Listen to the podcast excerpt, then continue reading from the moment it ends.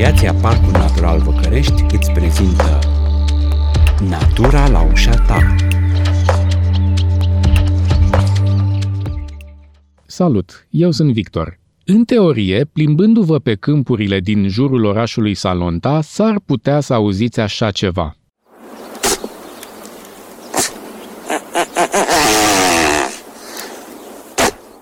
Doar în teorie, pentru că în practică sunetul pe care l-ați auzit, nu tocmai cel mai plăcut din lume, este produs de dropii în perioada de împerechiere. Deși sunt cele mai mari păsări sălbatice europene, dropiile sunt și foarte sperioase și da, ați auzit bine, dropii. Contrar opiniei generale, dropiile nu au dispărut de tot din România. Un mic grup a supraviețuit în câmpia de vest și în ultimii 15 ani a fost monitorizat de biologii de la grupul Milvus. Ca să nu mai lungim, invitatul acestui podcast este ornitologul Noghiotilo.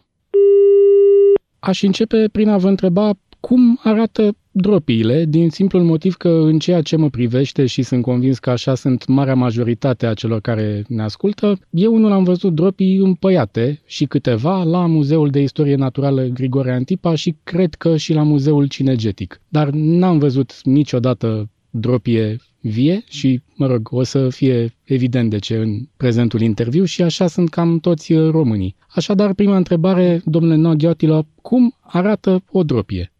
Vorbim despre cea mai mare uh, pasăre care trăiește în sălbăticie în Europa.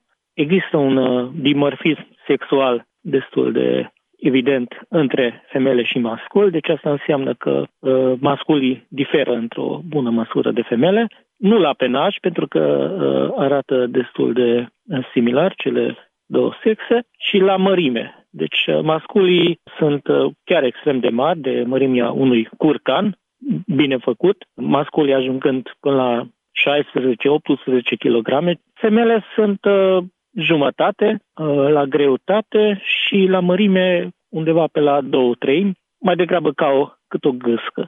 Ceea ce este foarte interesant și pentru mine, chiar dacă am avut ocazia de a le observa de zeci și zeci de ori, este că chiar și dacă sunt, uh, vorbim despre cei mai mari păsări din Europa, sunt foarte greu de, de zărit în sălbăticie. Asta pentru că au acest uh, penaj, acest colorit care le permite să se ascundă foarte bine în, în vegetație. Și mai ales că sunt uh, uh și foarte sperioase, este foarte greu să le, să le observăm pe teren, chiar dacă sunt extrem de mari. Dar, de exemplu, ce culoare au? Culoarea lor uh, este o mixtură de tot felul de culori maronii, alb, pete mai deschise, mai roșcate și acest lucru le face să aibă așa un, un colorit care se contopește în, în vegetația în care, în care se află. Și înțeleg că masculii au și un soi de mustăți, așa, ca să zic, iertați-mi termenul.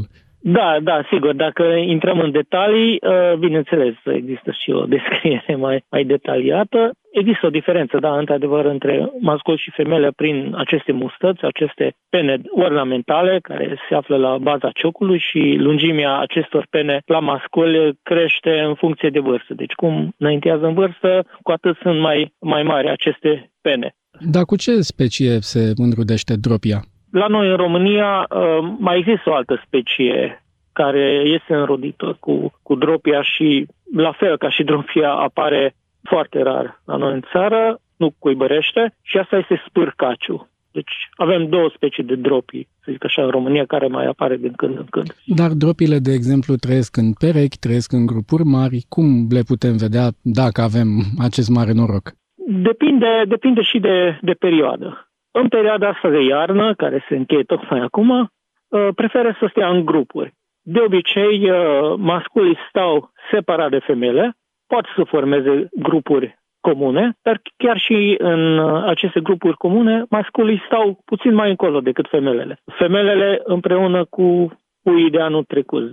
Precis că le ajută faptul că sunt mai, mai multe într-un grup, pentru că sunt mai atente, adică să știe ce se întâmplă în jurul lor. Mă gândesc că în uh, perioada asta, da. cer scuze, mă gândesc că în perioada asta nu prea e vegetație, n-au unde să se ascundă și în felul ăsta cumva se păzesc una pe cealaltă, dau de știre dacă exact, văd o potențială exact, amenințare. Exact, chiar uh, sau împreună și cu căprioare. Mai Serios? Ales acele perioade când există zăpadă mare, pentru că căprioarele, cum scormănesc după, după hrană, după uh, vegetație, ajută și dropile să ajungă mai ușor la, la mâncare dar e foarte posibil să stea împreună și cu căprioare, deoarece le ajută și pe ele să, să afle dacă se întâmplă ceva în teritoriu. Deși, cum am zis, sunt foarte, foarte vigilente, deci eu care pot să zic că am experiență în, în a le observa, niciodată nu reușesc să mă furicez fără să mă vadă. Indiferent cum încerc și în ce condiții, este, este foarte greu să ajungi aproape de,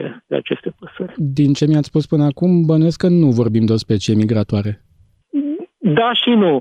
Uh, la noi, uh, în regiunea noastră, să zic așa, să vorbim despre Europa Centrală, uh, dropia este considerată sedentară, dar parțial migratoare sau migratoare facultativă. Asta însemnând că preferă să stea locului și nu migrează decât dacă este absolut necesar și nu se mai descurcă. Deci dacă, cum nu se mai întâmplă în ultimele decenii, chiar nu mai avem ierni foarte aspre, cu strat de zăpadă foarte mare și cu perioade înzăpăzite foarte lungi, uh, ele nu pleacă pentru că se descurcă. Dar când nu mai pot, atunci, într-adevăr, migrează. Și în trecut știm că au fost foarte multe cazuri când dropile de la noi au migrat și asta se întâmpla să ajungă în Balcani, în țările din uh, Uh, mediterană, deci chiar până în Italia și așa mai departe. Mai nou, din fericire, pot să zic că nu, nu prea se întâmplă și spun din fericire pentru că mm, de fiecare dată când uh, au fost astfel de ani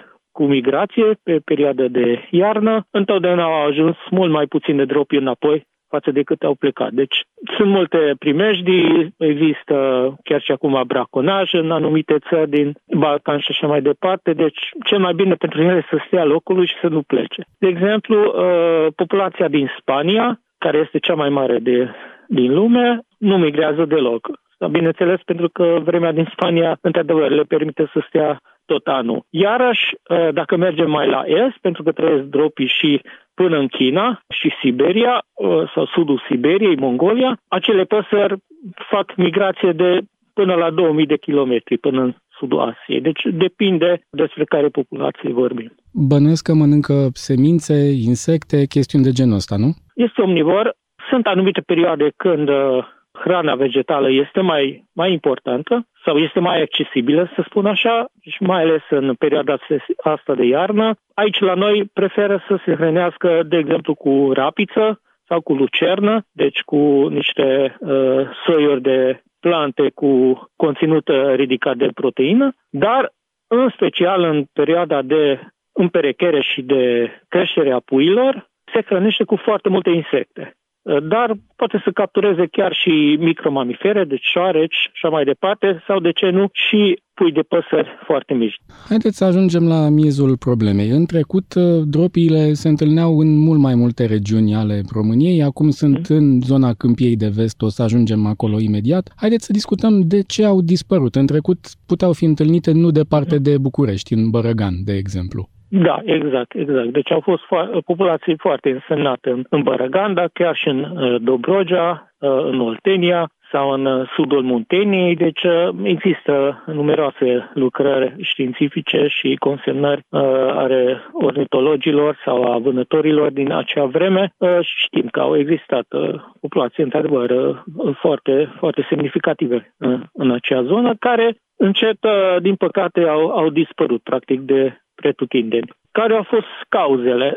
Au fost multiple, cu siguranță. Poate cea mai importantă a fost uh, mecanizarea agriculturii, care și în, uh, și în această perioadă încă este o, un factor periclitant uh, foarte important. Ce se întâmplă? Bineînțeles, vorbim de o specie care cuibărește la sol și odată cu mecanizarea agriculturii, foarte multe pajiști au fost transformate în, în culturi uh, arabile, asta mai ales uh, dacă vorbim de România la începutul uh, secolului trecut. Deci, dacă vorbim de bărgan, atunci s-a întâmplat că o foarte mare parte a bărăganului, care practic era folosită în special pentru creșterea animalelor, s-a transformat în, în arabil. Și după aceea, dropile reușesc să se adapteze, deci ele pot să cuibărească și în culturi agricole, uh, însă se întâmplă ca perioada de clocire și de creștere a puilor mici să se suprapună cu recoltarea grâului. Și atunci avem o problemă, mai bine zis, uh, Dropia are o problemă, pentru că prin uh, acele combaine și uh, diferite alte utilaje care fac aceste lucrări mecanizate, există o pierdere foarte mare a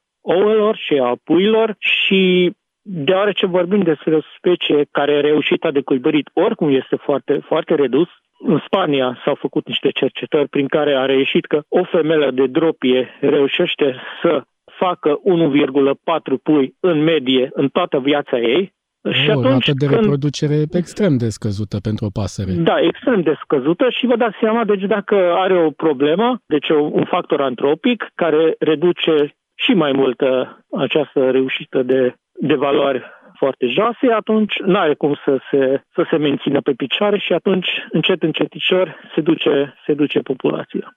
Sigur, au fost și alte cauze în plus, deci avem foarte multe semnalări și, uh, în legătură cu niște cazuri uh, când uh, dropile uh, au fost imobilizate din cauza vremii, deci a venit un polei, n-au mai fost uh, uh, apte să zboară și atunci au venit oamenii în acea perioadă, existând foamete și război și așa mai departe și cu ciomagii au reușit să ucidă destul de multe animale. Deci toate aceste pierderi s-au suprapus și uite așa, uh, încet cu încetul s-au dus acele populații importante din uh, sudul și estul României. Deci vorbim de vânătoare și în scop sportiv, să spunem, dar și una de supraviețuire. Vorbim de animale mari cu multă carne, practic, mari cât un curcan masculii. Da, da, așa, așa e.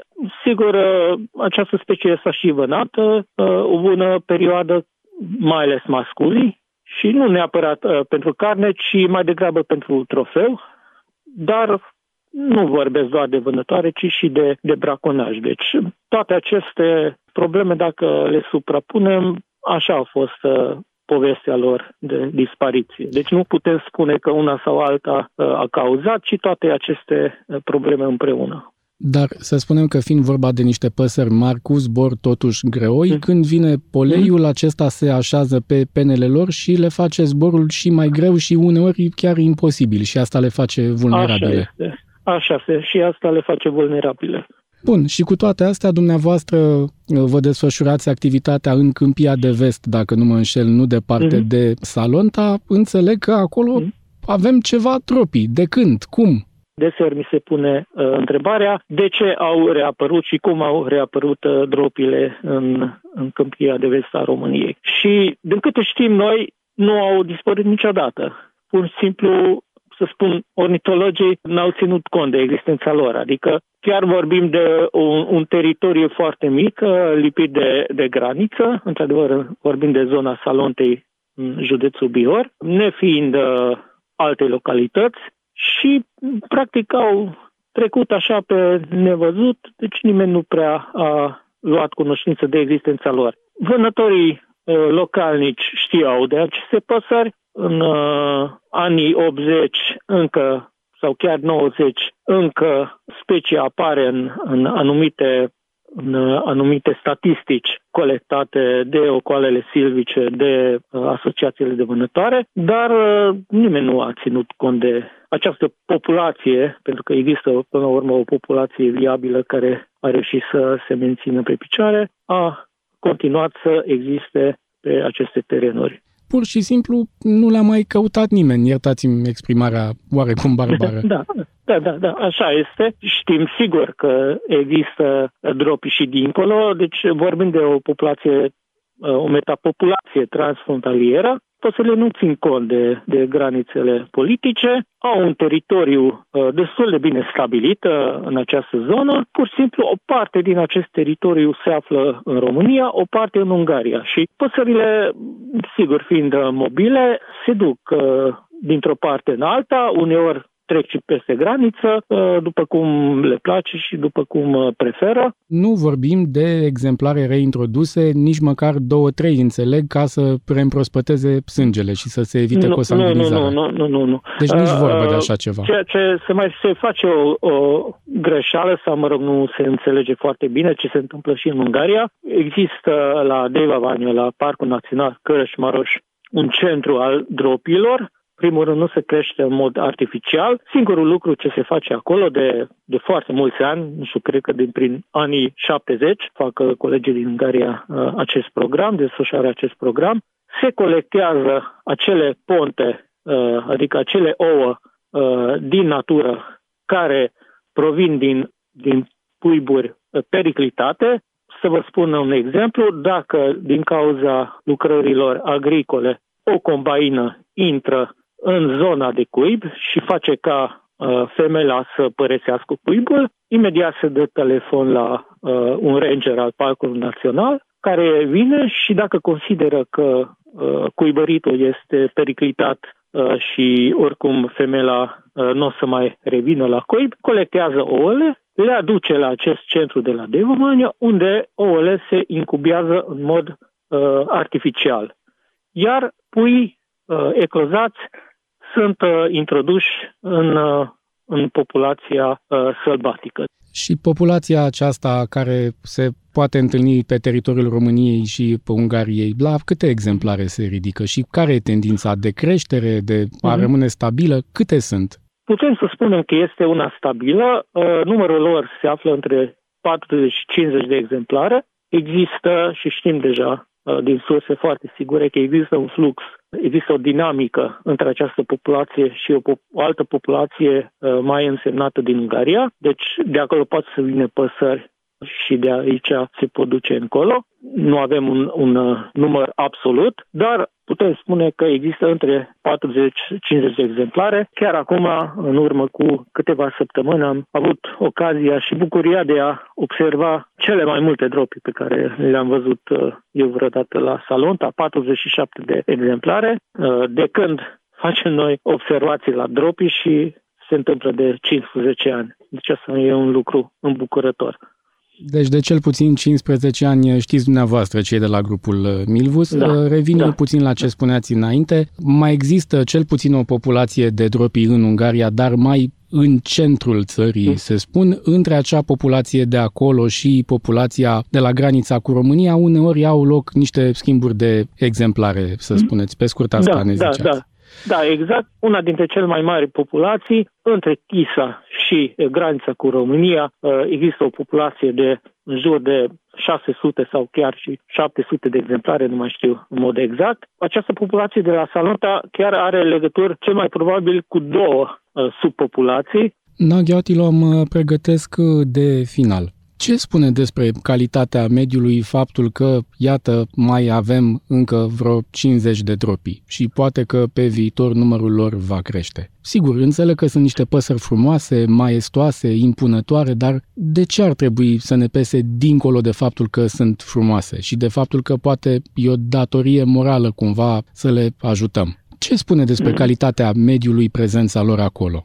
Cu siguranță a contribuit și faptul că zona Salontei este zona de graniță și nu putem să negăm că în Ungaria dropia uh, se regăsește un număr foarte mare, deci au peste 1600 de, de exemplare. Pe când uh, noi avem doar la Salonta și, și asta doar în zona de graniță. Deci acest uh, nucleu de, de păsări din Ungaria a ajutat și habitatele de la Salonta să găzduiască și în prezent uh, dropii, deci cu siguranță. Dar habitatele sunt de calitate destul de bună din punct de vedere al dropilor. Vorbim de niște uh, habitate destul de mozaicate, unde uh, avem pajiști foarte întinse, de sute și chiar peste o mie de hectare. De exemplu, ca să fac o comparație, știm că în ultimul lor habitat din Oltenia, de unde au dispărut, Câmpia Boianului, practic toate Uh, habitatele de pajiști au fost distruse și transformate în arabilă. Și așa nu se poate, adică e foarte greu. Deci cu siguranță a contribuit și că uh, faptul că în această zonă, cum ziceți dumneavoastră, mediul este de o calitate mai, mai bună față de, de mediul, să zic așa. Eu chiar sper să reușim să, să mergem cu ideea asta. Încercăm să colaborăm cu comunitatea locală, cu fermierii locali și să le convingem că acest lucru este un, un lucru pozitiv, nu doar pentru păsări sau pentru ornitologi, ci și pentru ei. Pentru că, într-adevăr, dacă există un mediu sănătos, unde populația de dropie reușește să stabilească și să să trăiască în continuare, înseamnă și pentru ei, adică pentru comunitatea locală, că există un mediu natural și sănătos și pentru ei. Ceea ce cred că e important nu doar pentru păsări, ci și pentru copiii noștri. Cu mai puține pesticide folosite în zona respectivă, care invariabil ar ajunge în corpul dropilor și l-ar otrăvi, mm. prezența lor acolo este un indicator al sănătății mediului până la urmă. Așa este, pentru că altfel n-ar avea cum. Deci este foarte important, cum am zis, deoarece se hrănesc în, cu insecte în perioada de creștere a puilor. Dacă dăm totul cu pesticide, pur și simplu o să moare de foame pui, deci nu o să reușească să colurească niciodată cu succes. Și acest lucru este, este foarte important și pentru, pentru oameni. Deci, până la urmă, trebuie să înțelegem și noi să procurăm și să să facem uh, hrană de calitate, pentru că dacă lucrăm doar cu pesticide și cu chimicale, poate ne umplăm buzunarele, dar o să ne facem rău pentru sănătatea noastră. O ultimă întrebare. Unde pot vedea cei care ne ascultă în mediul online, evident, fotografii cu dropiile de la Salonta? Se intră pe site-ul dropia.eu, pentru că avem un site deja pentru acest program de, de mediu. Avem și pagină de Facebook, pe această pagină web, o să găsească în următor cum să ajungă pe pagina noastră Facebook, pentru că acolo, într-adevăr, cam săptămânal poate să acceseze noi informații despre această specie și, și multe fotografii și chestii interesante.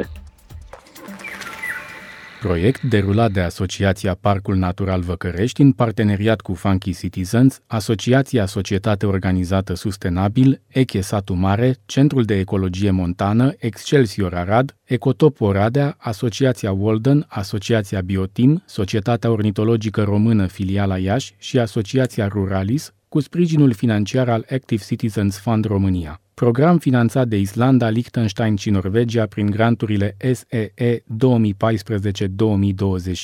Conținutul acestui material nu reprezintă în mod necesar poziția oficială a granturilor SEE și norvegiene. Lucrăm împreună pentru o Europa verde, competitivă și inclusivă.